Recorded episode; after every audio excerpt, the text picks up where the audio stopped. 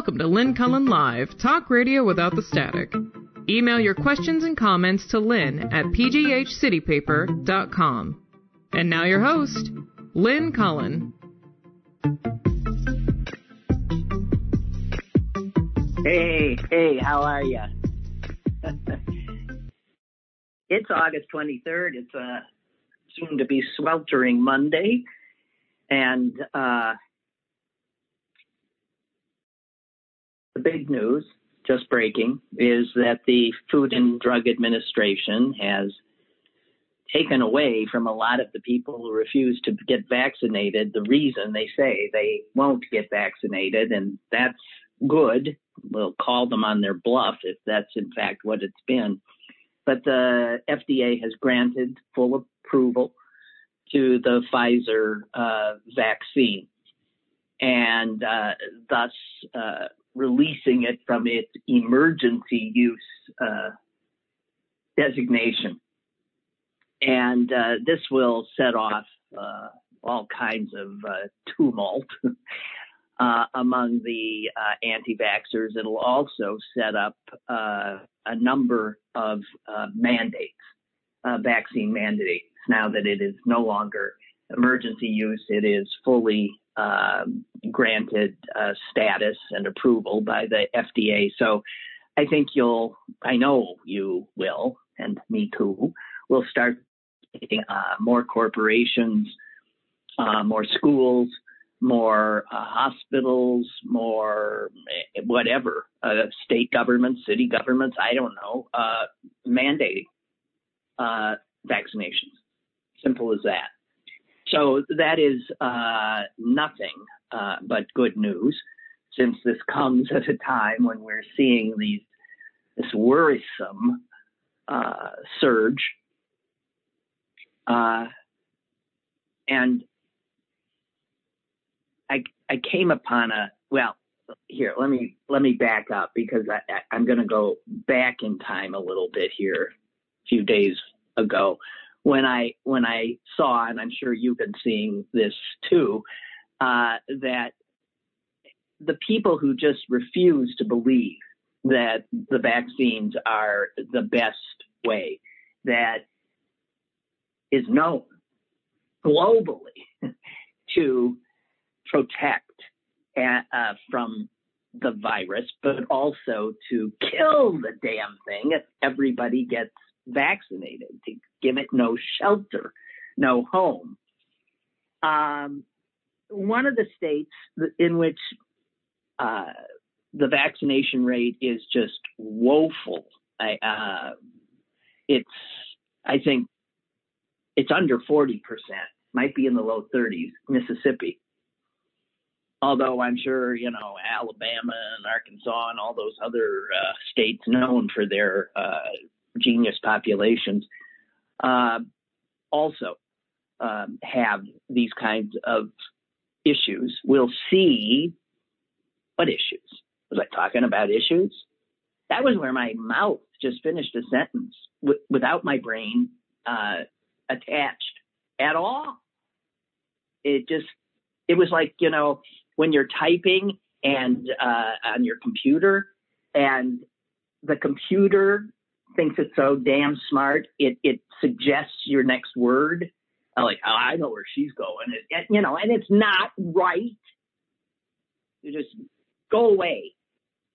Okay, I'm now completely forgotten what I was attempting to say.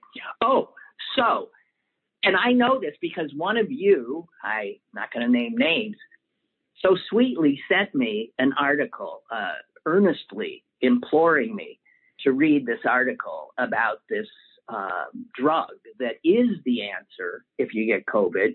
And um, for some reason, uh, it is not being recognized. It's, called ivermectin. And I think I mentioned this um, on, on the show.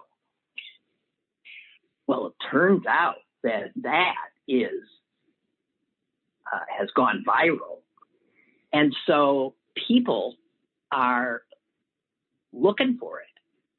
And because it is mostly a drug used to deworm livestock, people are going to livestock supply centers, you know, where, where a farmer uh, would go to get the stuff he needs. And it's gotten so bad that the state epidemiologist in Mississippi, pity that guy, a guy named Paul Byers, has had to go uh, on television and beg people to not take ivermectin because people are going into these uh, livestock supply outlets. Personally, I wouldn't know where to find a livestock supply outlet, but uh, you know, Google it, I guess. And they've been taking it, ingesting it. Well, the calls to poison control centers, the ER visits are surging because these people are getting sick as dogs. So this head epidemiologist actually was begging. He actually said, please, please don't do that. Uh, they've had to desperately try to take to talk people down. That these, you know, if you're a 1,200 pound uh, steer, I have no idea what a steer weighs. Um, that's the dosage that for this kind. I mean, it's not for humans. I mean, ivermectin apparently is uh, can be prescribed for people for other things, but not for this. And um, this is all this crapola that's you know it's the new hydroxychloroquine. Did I get that right? Yeah. Um, I guess uh, some countries in Latin America had been using it as a COVID treatment, but uh, no, it's not for you. It's for a horse. Well, actually, in fact, that's what the guy said. No, this is the FDA, FDA has also put out a warning uh, this weekend that says you are not a horse you are not a cow. Seriously, y'all. That's from the FDA. Stop it. Well, where does this come from? Well, it turns out Fox News hosts Tucker Carlson, Sean Hannity, Laura Ingraham have been promoting the use of ivermectin. Senator Ron Johnson, the unbelievable nitwit from my home state of Wisconsin was actually kicked off YouTube for a while for posting a video touting ivermectin. So just want to say, but all of this led to, I think, one of the best tweets I saw this weekend. At least it was a tweet that made me laugh as opposed to making me cry or, or you know, run under my bed. Um, the tweet is this this tweet would not work today since the FDA has approved uh, Pfizer, but this is the tweet. The FDA hasn't fully approved the vaccine. So I don't know. I don't know. I'm just not. Com- Wait. You have that crap that deworms sheep? Give it to me. And it's this sense that these people who will not allow their bodies to be defiled by a vaccine created by actual science, signed off on by doctors, scientists, and health professionals all over the world. Oh no, they're not putting that in my body. But these same people will ingest hydroxychloroquine, Clorox, ivermectin, anything I mean, it's just mind blowing. Mind blowing.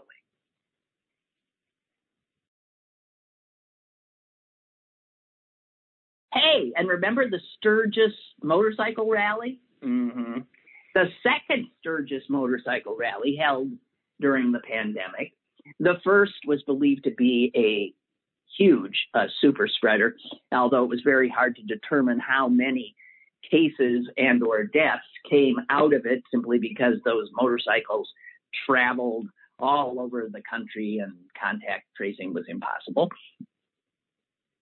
So Sturgis held its second rally. This was even bigger than last year's, uh, just a few weeks ago. And there's no doubt that that would be another super spreader event, although again, it'll be difficult to trace, but this much we know already. South Dakota, where Sturgis sits, has seen the country's largest two week COVID surge 230% increase. Yeah, yeah.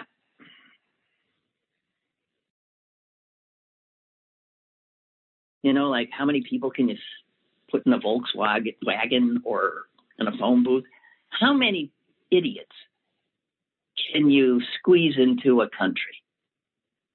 Because I think we got the world record. I think Guinness, somebody get Guinness on the line. Not kidding. Oops, that was me. I, I, I punctuated with my hands, which I tend to do, and and I hit the phone.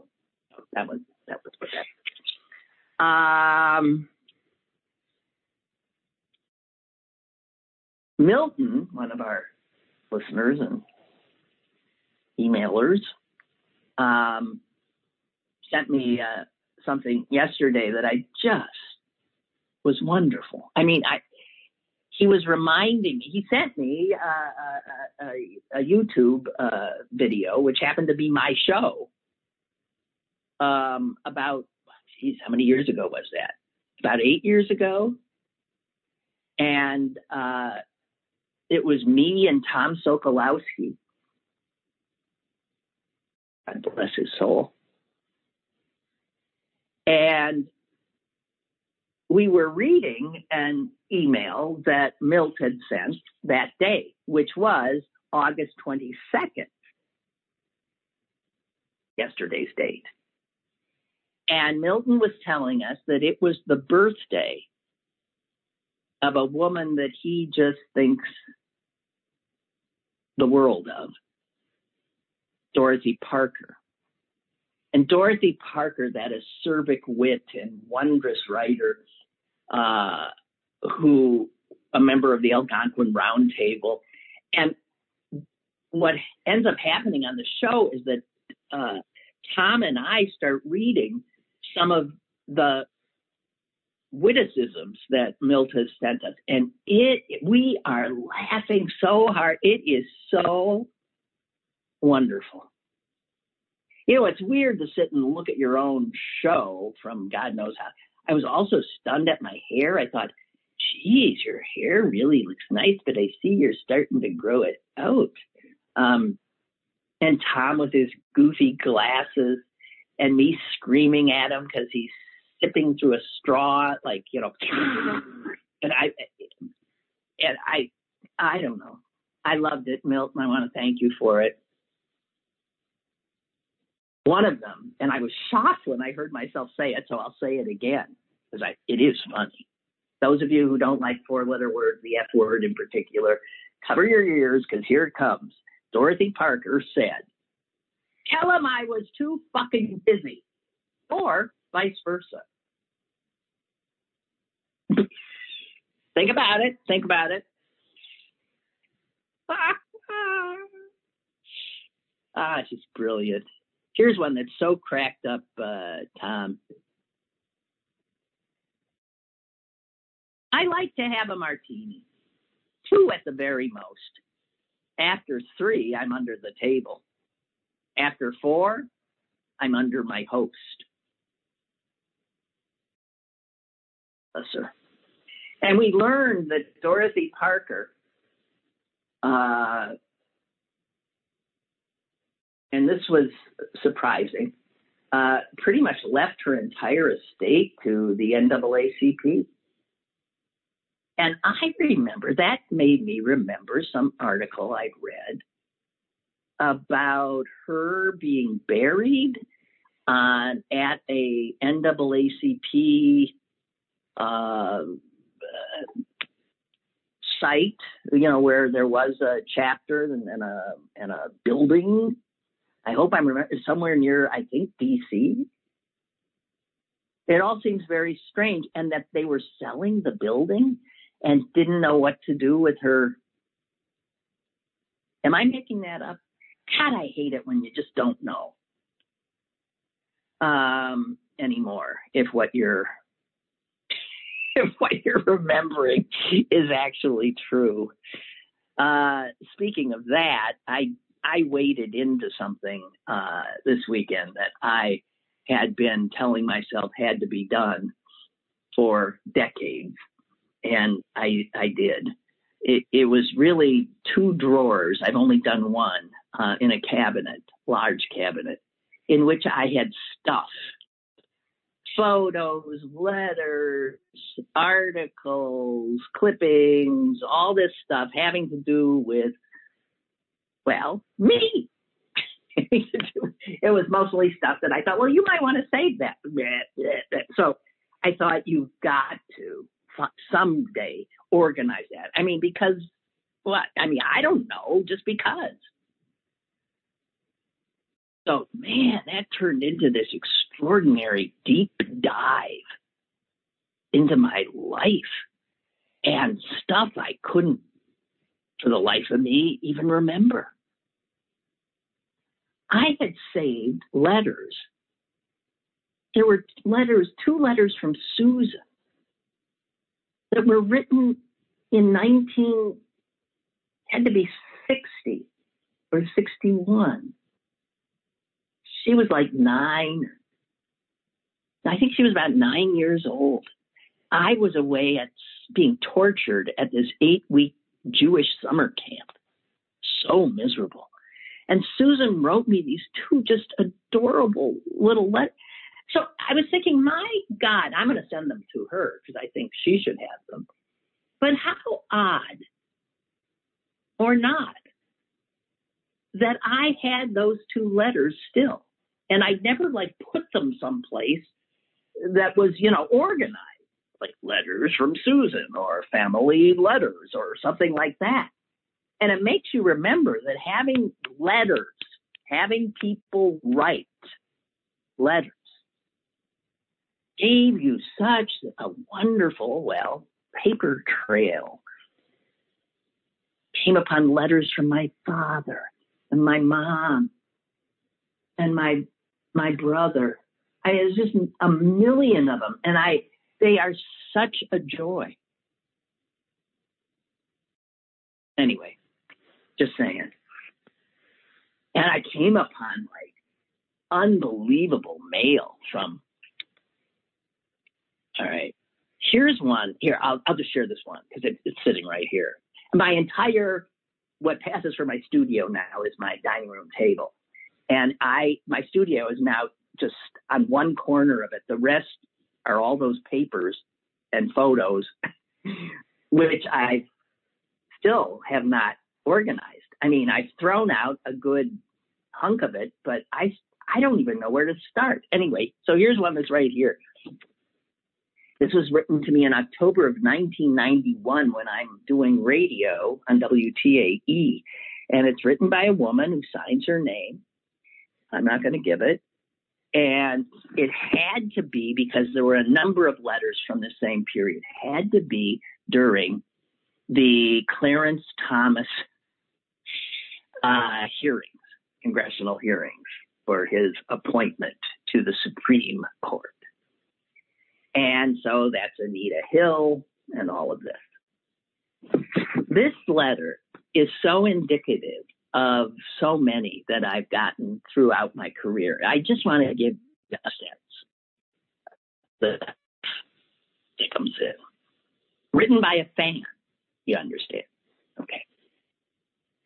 Dear Lynn, I have been a big fan of yours, and I felt I just had to write this letter. During the congressional hearings, I was taken back. It's a back. Never mind. I was taken back at all the bitterness against men more than usual coming from you. I have been hearing a lot of comments lately, and people are interpreting your comments saying you're probably gay. I know you trust your feelings about certain things, but please ease up a little on your comments about men. You know, there's a lot of rotten women out there too. It's like you get high putting men down. And I feel so bad for you because more and more people are talking about you in social places, at work. I've always been a fan and will continue to listen to you. And I hope you don't interpret this letter to be bashing you because it is not meant to. I think you really don't realize how you're coming off. And you probably think all the w- women in this area are crazy about you. And I think a lot are. But from what I am hearing, they agree to a point with you. And then they bring up the gay aspect. That is why I am sending you this letter. Sure, you are going to get support from women, but I have been hearing a lot of women really making terrible, terrible remarks about you. I'm sorry to have been so blunt. It really is not my style, but I do think you are a good person, and I hope I give you something to think about. Thank you. And it's now, um, I probably saved that just because, again, it's like a historical record of the kind of stuff that women in a position of perceived power who are not married are constantly getting, constantly. And um, and clear the undercurrent is that being gay is a really bad thing. They're whispering about being so. It's also historical in showing, you know, the animus, the uh, homophobic nature of uh, of our culture. I'm glad to say a lot of progress has been made in that regard, right? Since that uh, was written.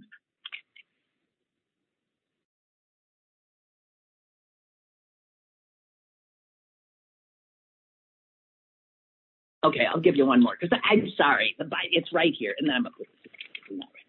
This is from the very beginnings of my career, and it startled me. So I've held on to this since December of 1977. I'm Pittsburgh is a place I've never been to. Um, I'm living on a pig farm in Mazomanie, Wisconsin, right outside of Madison, and I'm working in my first job in television in Madison. And here is the letter oh, from someone in Beaver Dam. Dear Miss Cullen, we enjoy seeing you on Channel 3. My daughter notes how beautifully you dress, and each outfit seems more attractive than the last. I'm wondering if you give away clothing you no longer wear. My daughter's a tall girl and would be happy to wear anything you no longer wear. If need be, I can remodel clothing. At this time, anything would be appreciated. Well,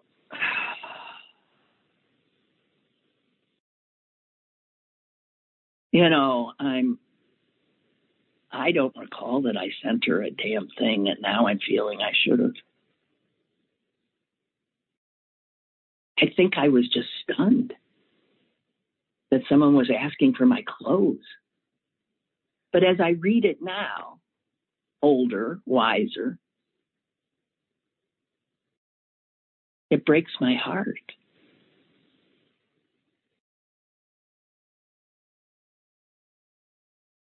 Huh. Okay, I'll stop. Thanks, Milt. Parker's resting place. Yeah. The ashes of the wisecracking New York writer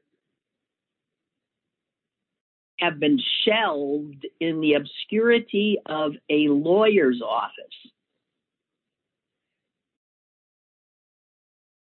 Uh, and that's, yeah, the NAACP's got her ashes. There were proposals to sprinkle her remains in the Hudson River or paint them into art. Finally, her ashes were interred beneath a plaque in a Baltimore business park. Okay, that this is it. So I did remember this right. But I guess then they were moving. It's kind of heartbreaking that she's being moved again, said New York writer Ellen Meister. She really suffered so much disrespect in terms of her final remains. It's a tragic end to a very difficult life. Wow. She's known to have attempted suicide at least twice. Oh, and then here's more of her stuff. The first thing I do in the morning is brush my teeth and sharpen my tongue. Oh. She's the one who said men seldom make passes at girls who wear glasses, something I always took to heart and so was blind. I was so nearsighted, but wouldn't wear glasses. I'd be walking into walls. Um, here's Dorothy Parker on romance. It serves me right for putting all my eggs in one bastard. And she famously ad libbed. Do a rhyme with horticulture. Do some rhyme with horticulture. And she just right off her bat. You can lead a whore to culture, but you can't make her think. Okay, I'll stop.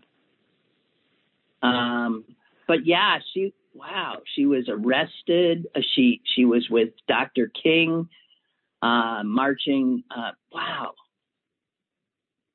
and she left her entire estate. Uh, Dr. King.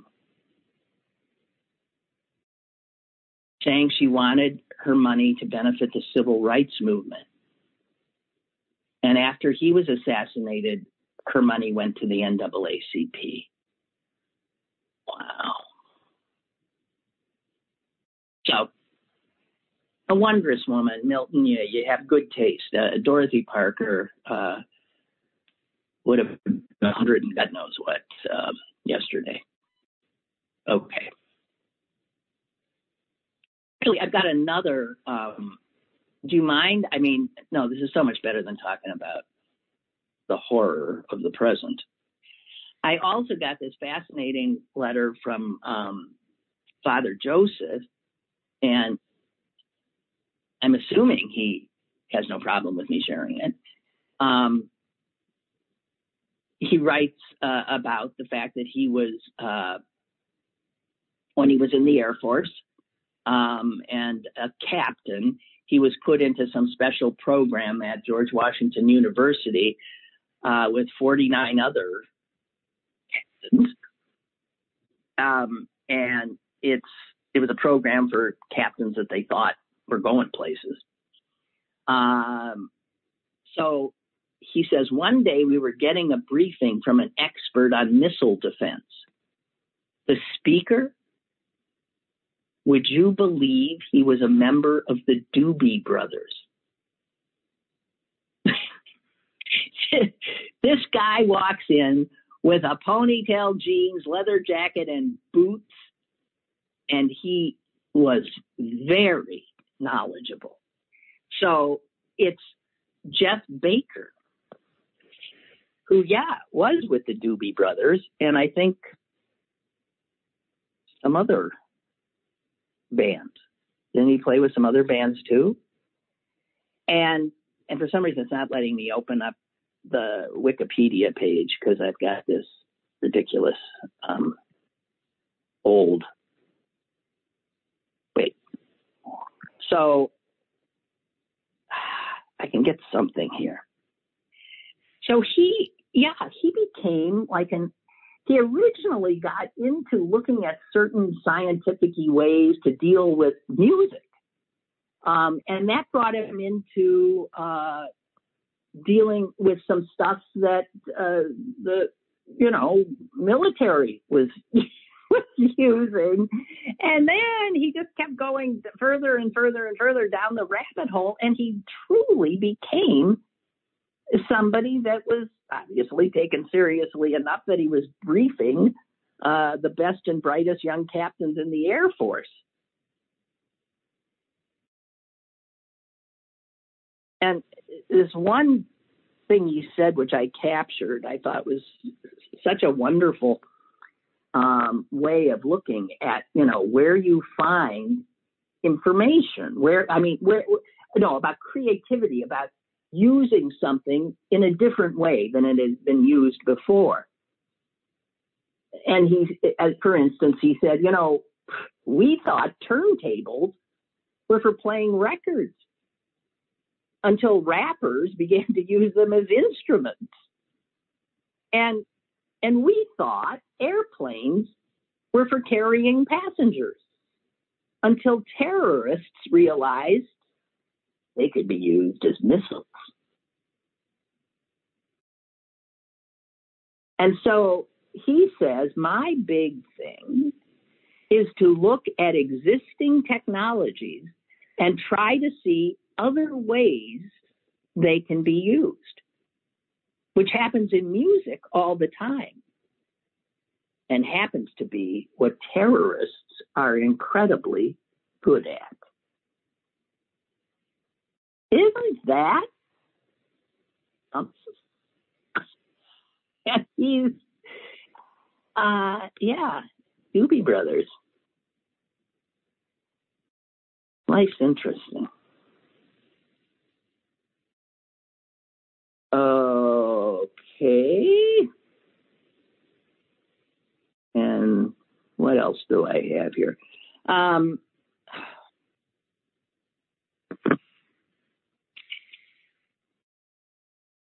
well, you missed the opportunity. You could have uh, you could have bought Tom Hanks' Airstream travel trailer, 34 footer. Yep, he put it up for sale along with some other cars he had. Did you see this? Um, he got it originally because, you know, he's making movies all over the place. And as he said, I'd spent too much time in those trailers that the studios would give them with ugly decor and horribly uncomfortable furniture. So I decided, well, you're Tom Hanks, I'm sure you can afford it, to buy a brand new Airstream, just an empty shell with an interior made to my own request. And this was 1992 that he bought it. And this was before Airstream became like the so wildly popular. So Tom Hanks, um, Airstream, what did it? It was Sleepless in Seattle, a great chick flick. Sleepless in Seattle that he was working on, and that was the first. That's when he said, "I need me my own airstream," and I have to say that this that airstream uh, traveled from Seattle across the country to Beaufort, South Carolina, where he was filming. Come on, Beaufort, South Carolina. Yeah. Forrest Gump. It also went to Philadelphia for mm-hmm, Philadelphia. And even relatively, I think of this as recently, although I'm sure it's not, but that's what happens when you're old, uh, to New York City uh, for Sully, about Sullenberger. Um, and it came with all the stuff in it and all that kind of stuff. So, what do you think of? Oh, and here's a neat one. It also, when he did Apollo 13, he said he and Ed Harris and Bill Paxton and Kevin Bacon, and they were all dressed as astronauts, drove the Airstream, still in their um, you know, in their astronaut wear. Obviously, it was close enough to where they were filming. Um, and they went to visit a grave site, which they did in their astronaut gear. I would so love a picture of this. What was the grave site? One of the greatest performers, movie performers of all time. Buster Keaton. No relationship to Michael. Buster Keaton. Brilliant. Brilliant. I just can't. I, the picture of those four actors dressed as Apollo 13 astronauts standing in silence at Buster Keaton's grave. Hanks, by the way, said Keaton did not respond. Well, that's not funny. So, what do you think it went for? Obviously, you know, there's history in it and all that, besides it being, I suppose, a pretty nice Airstream. Um, let me see, what did it go for? You think I know? Ah, $235,000.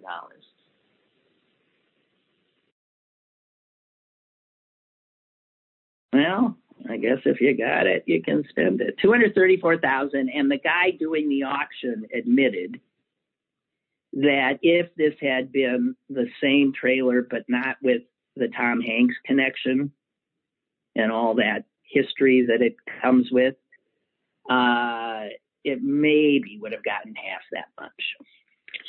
So, just saying.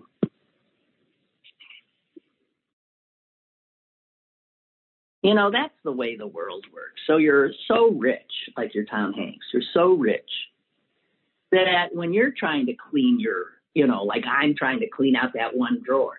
But if you're Tom Hanks and you're trying to clean out your garage, I guess, and you think, well, I guess I'll just, you know, put it out there. You end up making more money. You just can't stop making money. I mean, the rich, when you're rich, you just get richer. That's the way that works. I'm just saying. That's the way that works.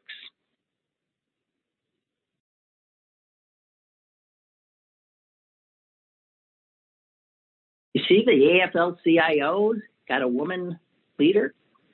That's a first.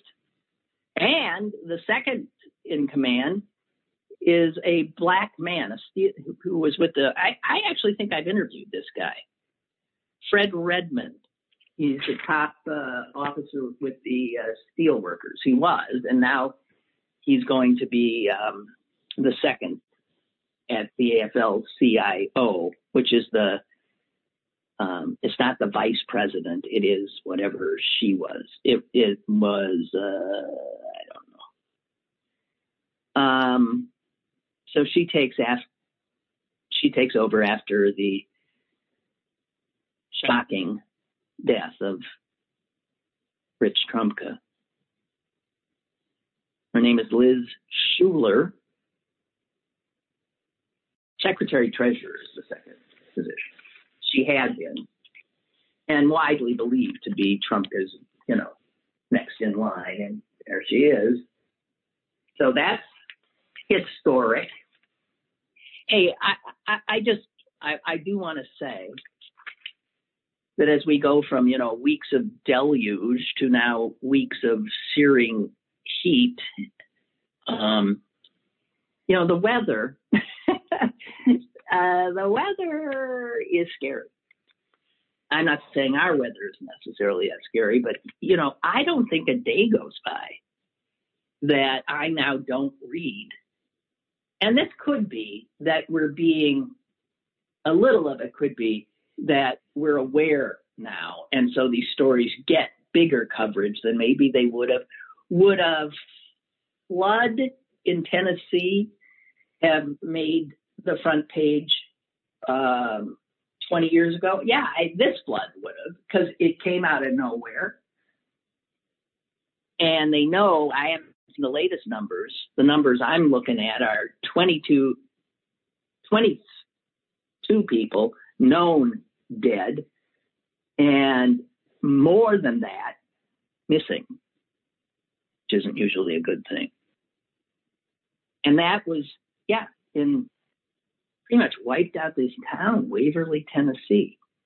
Now, that's the kind, and think of what we saw in Germany. This is the kind of, you know, these weather events are really stunning, scary.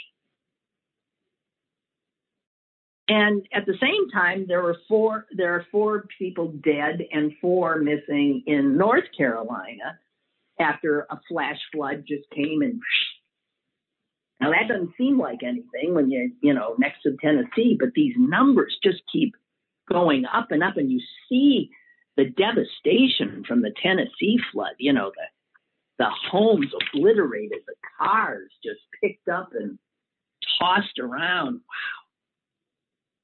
So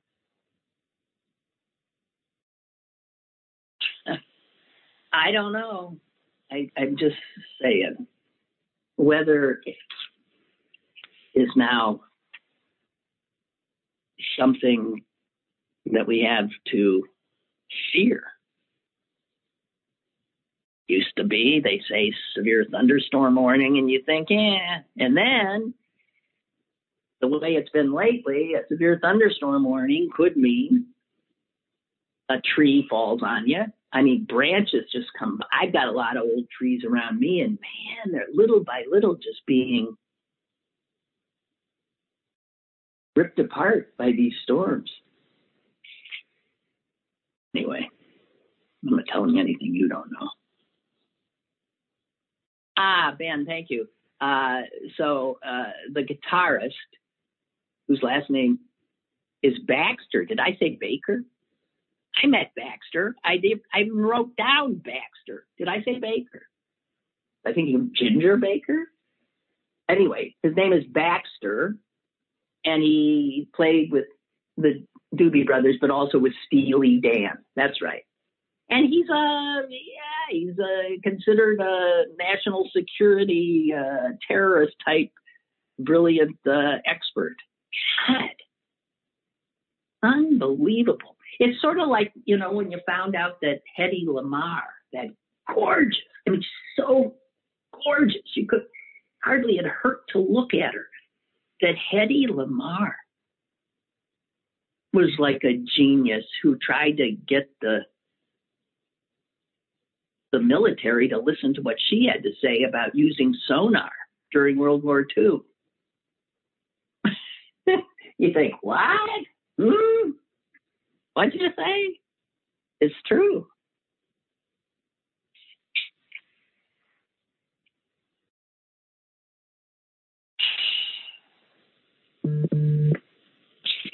Sorry. Do I have a call? Is that what that was? I have a call. Hello. Not only do you have a call, you have the call. Oh. Just kidding. Um, speaking of global warming, the weather event that, like, I don't know, shocked me, made my eyebrows go up is that it rained in Greenland for the first time in recorded history. Talk about global warming. I was like, oh, okay, the the globe is warm. like that's it. Yeah, that. You know, that, there were. That's go ahead. there. Yeah. And there's hundred degree temperatures that were recorded in Siberia. Yeah. Siberia is just melting away, creating unbelievable. I mean, that's why all these, you know, mastodons are popping out of the earth left and right that have been lying there in the permafrost for, I mean, herds of them just coming out of nowhere. Yeah. And it's one of those things where, you know, I usually have, I don't know, some kind of answer or some kind of positive spin on something. I'm, I I don't have one. It's like, No. you know, there's there's just like no positive. You know, even with the, um 'cause you know I'm into like the science thing and this being able to study these animals and you know find all these fossils. But at the same time, they could be releasing pathogens and viruses and all kinds of stuff that's been buried in the permafrost that we have no immune against. You know, you think the COVID That is that is correct. yeah. You're absolutely right. Yeah. You don't want to you don't want to know half the stuff you know anymore. Yeah. No, Yeah, it's scary. It all leads to one word: we're doomed. when the COVID hit, you know, there's a tribe in South America that you know that, that they can oh, they only film them from the sky. You know, I said, well, there's there's the saviors of humanity right there. Those guys living in the jungle that you know, No. you know that no other human breathes on besides themselves. You know, they might be the saviors of humanity. so, or you know, know. cockroaches will develop a brain. You know, so who knows? No, we're we're we're we're goners. I agree. I totally agree with you. I mean, and I I just feel For the kids. someone said to yeah for the kids, and someone said to me the other day, um, if you were of childbearing age, would you have a child? And I don't think so. I mean, I never did. I adopted a child. I can see where that's still something that people need to do. Mhm. But actually producing another child and bringing them into this world, I'm not so sure. Although, even in my own family, there have been three little kids born in in this pandemic. So they're, you know, humans got to do what humans got to do, which is they got to procreate. It's a basic instinct, and yet, why would you? Here's, I know, I, you know, I've never had any children, and and, and it is quite intentional, you know. Yes, for I know. the- I yeah, know. and that- and um, but here's the argument uh, from the other side. You you possibly can produce be producing that person who's going to save the planet. you know, the the genius that never was born.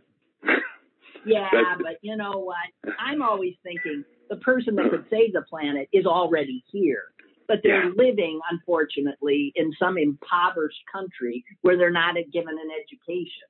It- it's exactly. Have a, yeah, right. So no, I did a- those geniuses are all here. Uh, I did a cartoon that sent me in when I was in art school, you know, during cartooning class.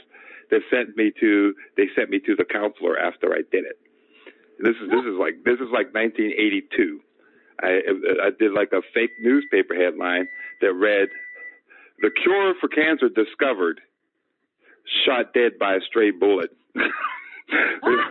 You know, it was like a child that was, you know, child, you know, the, the, the, yeah, that that was that long ago. so this, yeah, so that, that that's the same feeling that you have there. That there's the, um, uh,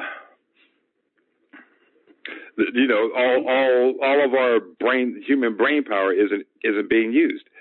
You Oh, know, nowhere It's- near it. And was Yeah. used? I mean, think of all the. Okay, so think of all the people. The only brain power that was being used, uh, at least in our, you know, culture, Mhm. was white men. Yeah. And even when black women came up with something, white men took credit. That's right. That's right. That's right. That that is absolutely correct. Yeah. So, So- we've never used our our brain power, and Mhm. um, this idea that you have to keep producing new babies when there's people all over this world. all over the place. this, that, that's uh, what was I going to say about educating people? I was going to say something, but forget I it. I'm, I'm old too. I'm old. Like I say, I, I, there's there's absolutely no question about it. You know, you, that I can't I can't remember things from one second to the next. I, I started writing I things know. down. Isn't it something? It is Uh-huh. humbling. Uh, it's humbling, and you know, I, I, I was telling my mother some stuff I found in you know all these papers I unearthed, and and she said, "Oh, I don't remember that." She said, "I just don't remember." I said, "Mom, I don't remember them." So no, Mhm. so I mean, she doesn't remember more than I don't remember, but I, you know, we do. We just can't. I don't know. Keep our brains get overwhelmed or get stuck. It's too full of stuff. I always tell um, I always tell people my goal in life was to be an old guy that told stories because I liked old guys who told stories when Uh-huh. you know when I when I was younger, and um, people always tell me, "Yeah, you, you talk too much." And I always say, I always say "Yeah." I said, "Yeah." I, I say, "I know that, but don't think I'm going to stop." Because from telling the stories of my past, I'm helping to remember my past. You know, so uh, yeah, that's uh, although, that's one thing that I do. although we have to admit this as storytellers, as we tell stories, we sometimes add a little, you know, for a good story, you add a, an adjective here, an embellishment there. And Absolutely. So, and so after a while, these, you want to remember your life. Well, the stories might not be all that accurate. And, yeah, and, and, and to I mean? me, uh, to me, that doesn't matter as long as the gist is there. You know what I mean? As long as yeah, the right. gist is there of the story that you're telling, yes. like the younger people, they get the gist yeah, of it. You, you know? yeah, you just made it better. You got to make it interesting. You know what I mean? yeah, so, so that they listen. I hear you from yeah. one storyteller to another. Always good to hear from you, Clarence. Okay, hopefully I didn't talk too much. you always talk Bye. I gotta go real quick. I gotta find this rap song that that you just said. There's this rap song called "You Talk Too Much." You never shut up. I gotta I gotta go find it now. Put it in yes, my. Yes, you do. That's your theme song. Yeah, I gotta put it in my uh, iPod list or whatever it is. Maybe that should be my show open. Thank you. okay. Bye. Bye. Bye. Oh, Milt, honestly. He says Hedy Lamarr had another famous first. She had the first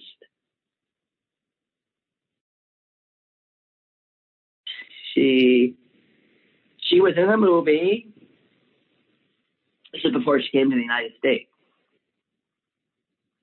she was running from Hitler. The, before she came to she was in the first non-pornographic film to feature a woman having an orgasm on screen. She was 18 years old, and it catapulted her into international stardom. Well, yeah. uh, so anyway, yeah. She was so gorgeous. Um, she had six failed marriages. Whoa. Um, okay, so here's the thing about she, along with the composer George Antheil, not pronouncing it right, she invented and patented a frequency hopping technology that allowed missiles to go undetected. Well, geez, orgasms, missiles to go, go, you know, undetected missiles. It was not used in time for, it was not used during World War II. It did play a role in the Cold War, even contributing to the de escalation of the Cuban Missile Crisis. Wow. Lamarr uh, died at the age of 85 in the year 2000. Boy, I'll tell you, some people, some people are pretty astonishing what they do. She was obviously given many gifts an extraordinary brain, an extraordinary beauty. Yeah. Another astonishing life is uh, in the news today the life of Josephine Baker. Josephine Baker, who was born in St. Louis in 1906. And uh, her name was Frida Josephine McDonald. Maybe that's why I was saying Baker instead of Baxter, because I had in mind to share this story about Josephine Baker. What an extraordinary human being.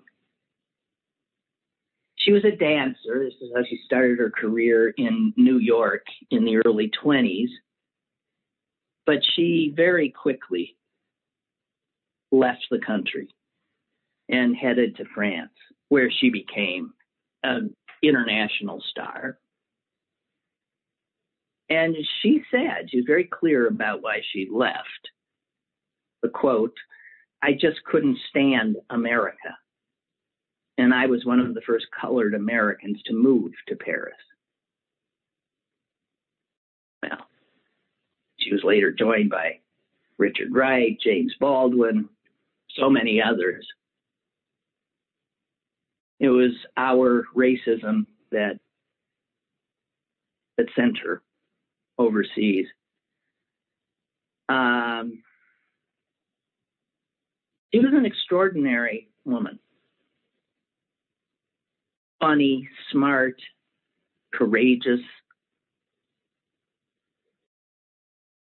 During World War II, she served as an ambulance driver in France and as an intelligence agent,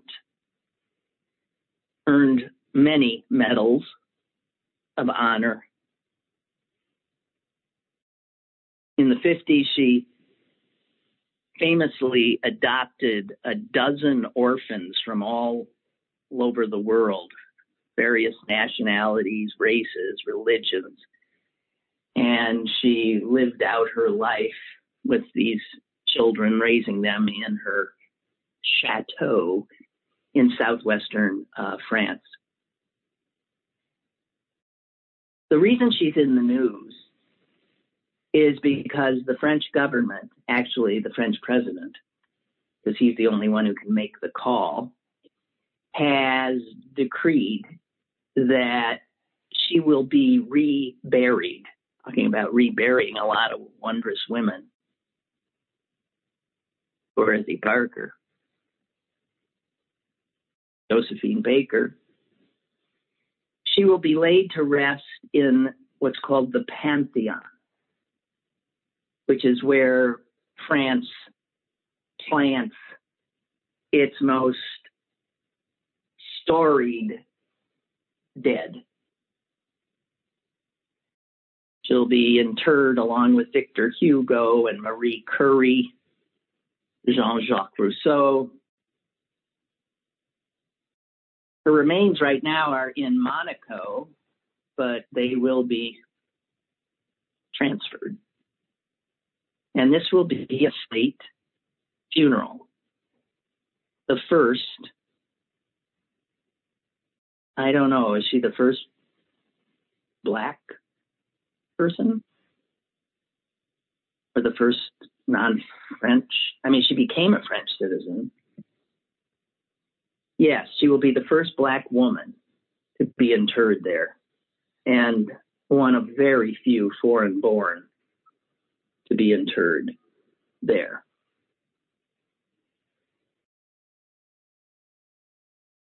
Josephine Baker. She became a just passionate civil rights advocate. And this is weird that these two women we're talking about, Josephine Baker and um, Dorothy Parker, and we're talking about both of them and their burials, and and you know, and the one much honored Baker, the other much forgotten Dorothy Parker. But the other thing these two women of you know disparate biographies had in common was they both were like really passionate about civil rights and like uh, Parker, Baker wrote about racial equality. She, when she would come back to America, she would never perform in a segregated venue. And in 1963, she spoke at the John Washington, the famous march with Dr. King's I Have a Dream speech. Josephine Baker was there and herself spoke at that event.